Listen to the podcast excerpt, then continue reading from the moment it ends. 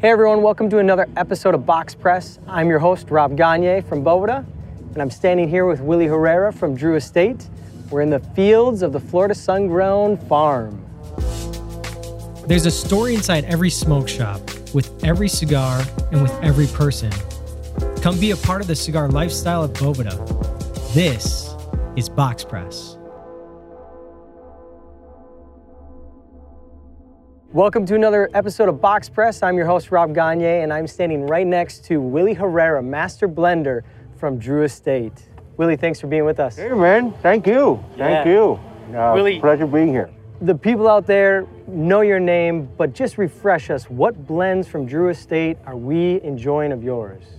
So the Herrera Herrera Brazil, which is one of the new ones, the Norteño, the uh, Undercrown Shade, Undercrown Sungrown, the Florida Sungrown that comes out of using the, the tobacco here at Where Just we're Farm. right Yep. Um, let's see what else. The uh, the Pappy Tradition Okay. that we did. Um, now the Pappy tradition that has a different type of tobacco in it that's kind of soaked in or aged in those barrels, right? Well, that's the pa- the Pappy Barrel Fermented. That was the first one that we did, uh, the original one. The second one is the Pappy Tradition with the uh, the red and kind of cream band, and that's just traditional tobaccos. But the first one, you're right. The first one is the one that has the stuff that's aged in the bourbon barrels.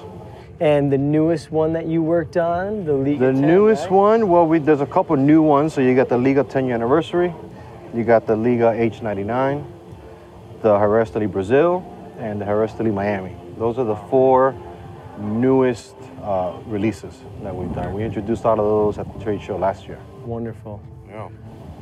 It's Well- been good. It's been exciting. Willie, when you're starting out a brand new blend, Right. let's talk about the creative process because you are starting from scratch Mm-hmm. and you have to go through a very specific process. And particularly if you're starting from scratch, where do you get the inspiration to even start this blend? So I go into the blending process. There's there's kind of two ways. You know, one way I get a direction from the company. For example, the Undercrown Shade. They wanted to come out with a very mild cigar using a specific wrapper.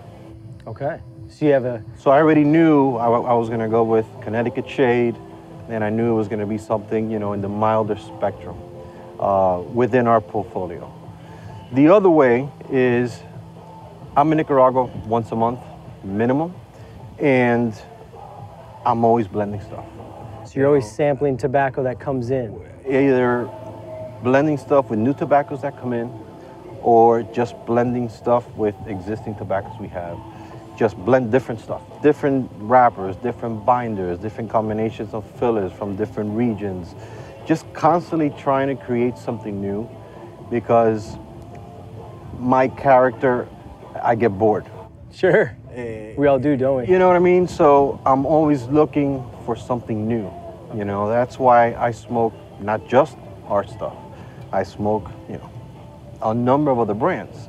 So I, I'm always working on different wrappers, uh, different binders, new tobacco that comes in, incorporate that into different things, and you know, just just try to create something that fills a gap, a void in our portfolio.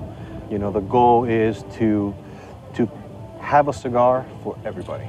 The mild guy, the medium guy, the Connecticut guy, the Sumatra guy, the Brazilian, the broadly. You know, you you you have such a broad spectrum of, of smokers and what they like, and you know, uh, some guys only smoke stuff with Mexican San Andres wrapper, right. or you know, I only smoke broadleaf. You know, you have all kinds of smokers. So I'm always working on stuff that, that will fill a void for us. You know what I mean? Perfect. All right, so you talked about the blending and sampling of tobacco, never wanting to get too bored with anything. And when you're doing this process of creating this brand new cigar, how much of your palate plays a role in this cigar? You know, I come up with the blends, like I always tell people, I never blend a cigar for the market per se. Uh, for example, that if the market is smoking real spicy, real heavy cigars, that's not really my profile. Okay. And I'm never gonna make a cigar that I'm not going to enjoy myself. So first and foremost, you have to enjoy it. I have to enjoy so it. it's a big role then that your palate's playing in this because it's coming straight from your palate that we know Willie's going to smoke this and enjoy this. Right. And then I'll create, for example, three different blends, four different blends that I really, really like, and then hand it out to the team. I had my group uh, in Nicaragua, I had the team in Miami. We'll all smoke it and narrow that down. Maybe they like two that they like a lot, or maybe one is like, okay, the other three, no. So then I'll go back and start tweaking and start working with that one. Okay, so you do tweak it. I was, that was Oh, one yeah. of my questions. Like, It's never right on the first time. okay, so Yeah. we're gonna come out with like five or ten or whatever it is. Mm-hmm. We're gonna narrow it down to maybe two or three. Right, And then we're gonna make small adjustments. And that small adjustment, where are you making that small adjustment? Filler, binder, based off whatever? of what they're telling me, based off of the feedback. So the flavor profile that they give you, they're saying it needs a little more spice, Correct. a little needs more sweetness. Correct. Okay. Correct. And, you know, maybe the burn is, is an issue on some of the samples. So then you start working with different binders that help the wrapper burn better. Or maybe the binder's too heavy. So then you got to work with thinner wrappers that aid in, in the combustion of the cigar. You know, it's it's all a lot of moving parts. Yeah, there's a lot of pieces of this whole thing. Constant. A lot of pieces. It's not uh, you know, grab three different, four, five different tobaccos, put it together, and it's gonna be great. yeah, no. It's a lot of work. It's a lot that goes into it. With all that work, there have to be some written rules that we're going to be following through this whole process to make sure we get to the end product at least in a timely fashion, right? You know, the first thing, I would say the key thing is do not go into a project or into a blending stage without knowing that you're gonna have enough of whatever tobaccos it is you're gonna work with. Okay, so first we have to acquire all the tobacco, and then that's that's a Not process. acquire it, but at least know with you talk to the girl, hey look, I'm gonna be working with this tobacco. X, Oh, the farmer. The farmer. Okay. Or the supplier. Do they have enough? Are you gonna have enough for X production a year? Okay. And if you get the green light, and then you could start working with Now it. let's start working with it. because you, you know you don't want to work on something, come up with a killer blend, then you go buy all the tobacco. Oh man, we don't have enough, which happened to me with Herrera Esteli. Herrera Esteli, I had to reblend the cigar twice, twice. two times. Total reblend, or Yeah. m- major adjustments. Major right? adjustments. Not just final tweaks in the last stages. Major adjustments. Major and adjustments. And it was because of that. Do you think that was a good thing or a bad thing? Because now we are we're tasting the Herrera Oh, it Esteli. was a That's version thing. what? Three, two? came well, no, they were, well, yeah, it would have been third, The third but there were hundreds that I was doing Right. leading up to So that. you kind of had one, and then nope, Yeah. couldn't do it, and two, couldn't do it, and now three. You think it was kind of a blessing in disguise? Definitely. All For right, sure. 'cause you but a very frustrating lesson, man. exactly. Dang it. Make sure you have that tobacco. That's the written rule right there, Mm-hmm. folks. yeah, you don't want to go into something and then create this magical blend, and then you go to buy it, and it's a sample crop or a test crop, or you know, oh man, that's so frustrating. So I would say that is the number one rule. Number one rule: make sure we have the crop or the opportunity to get the crop. Yes. Yes. So, we've talked about these written rules. Are there any times you have to break those written rules? You know, there are times we'll break it, and that's the, the, the, the cigar that you'll see that it's a limited release, mm. one size, or once a year, or uh, once a quarter, you know, Okay. once every two quarters. And that's because you found this really amazing tobacco that you can't do a regular production line, but it's so good. So you're like, you know what? Let's. You know you're gonna upset people because Sure. you're gonna, you're only gonna make a, a- a limited amount, but you break the rule and you say, you know what? Let's at least get them to try at least one. All right. And you do one size, you know, and Sure. you do a smaller run, and you know, and you come out with Limited edition. a limited edition. You know. It's, it's limited because they just can't get their hands on any more of that tobacco, but it was so good that they still wanted to bring it to you. Yeah. That is the best. We appreciate you know. doing that. Yeah, if you didn't break the rules, we wouldn't have some of these fun treats to try. So That's the way I look at appreciate it. Appreciate it. Well, now that we have a finished product, we have a lot of time and energy into it. It's time to release it to the market, right? Mm-hmm. What are you going to do as far as putting it in a box that you're comfortable with, the values that you've been brought up with, expression of Willie Herrera himself, how's that going to be transcended into what we see as the customer? Well, if it was up to me, the packaging would be horrible. Luckily, we have a Just a fantastic team that think of all these amazing designs and boxes, box color, style of bands. You know, they know I'm, I'm, I'm, I'm very traditional. I like traditional look. I like traditional feel. So when the process starts, they come up with all these different designs. Sure. And what do you think, Willie? I'm like, wow, this is a little too out there, man. Uh, you know, this is, this feels right where you know where I'm comfortable. It represents the line well. It represents me well. You know, so I just I, I give input Okay. because that's not my expertise thing. Uh, I'm not I'm not good for that. You know what I mean? Sure. But they, they they know that it has to be traditional, and and that's usually what I'm gonna go for. Traditional look, clean look, nothing too crazy. Yeah, the Herrera Esteli and the, the, the Norteño line, very similar, kind of a box shape with the with the image in it. But on the Norteño, Mm-hmm. what is the image that we're looking at, and does that have a significant role into the name of the cigar? No role. So the image that is the national bird of Nicaragua. So that bird is the national bird of Nicaragua. So essentially, your heritage or the heritage of the cigar is put right into that. in a sense. And then the name, the translation is northerner.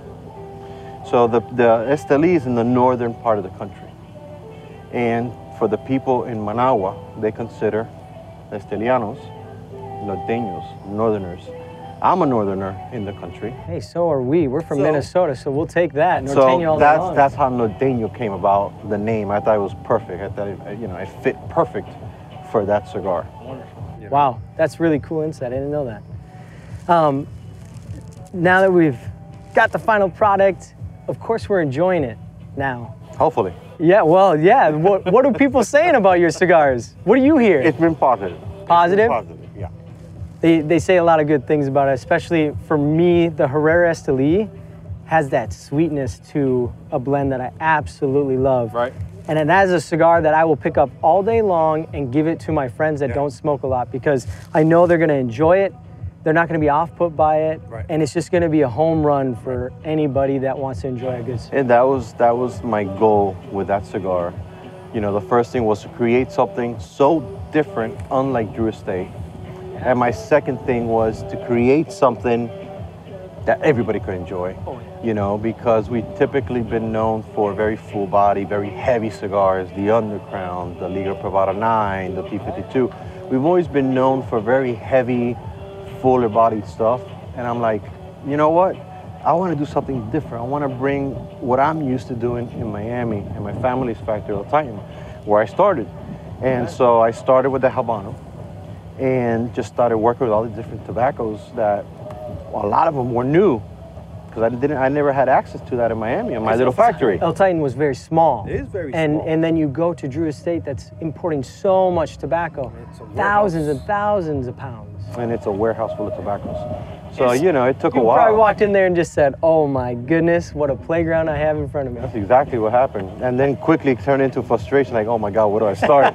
you know? The daunting task of That's how do I put all this together? right. All right.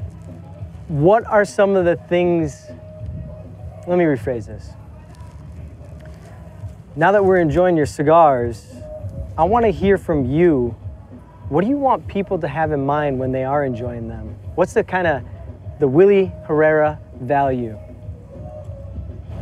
You know, let it just clear your mind, man. You know, uh, I've, I meet so many people on a weekly basis, traveling the U.S., visiting stores, doing events, that, you know, I want it to be the cigar that if you had the worst day in your life at work, you get home and you get to your shop and you light up and you're like, ah, Yeah. you just disconnect My Friday cigar. and it makes your day better. Yeah. Or, like it's happened to me once already,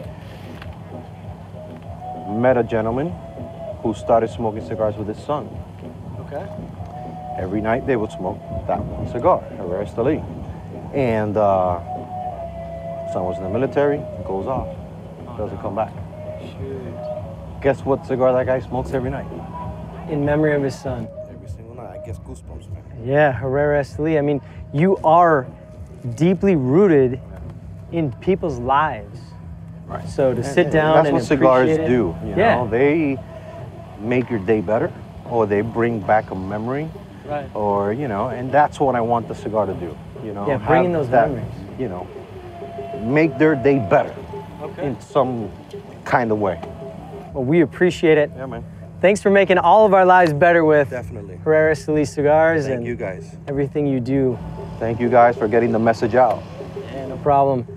You've just watched another episode of Box Press. Willie Herrera. We're at the Florida Sungrown uh, farm.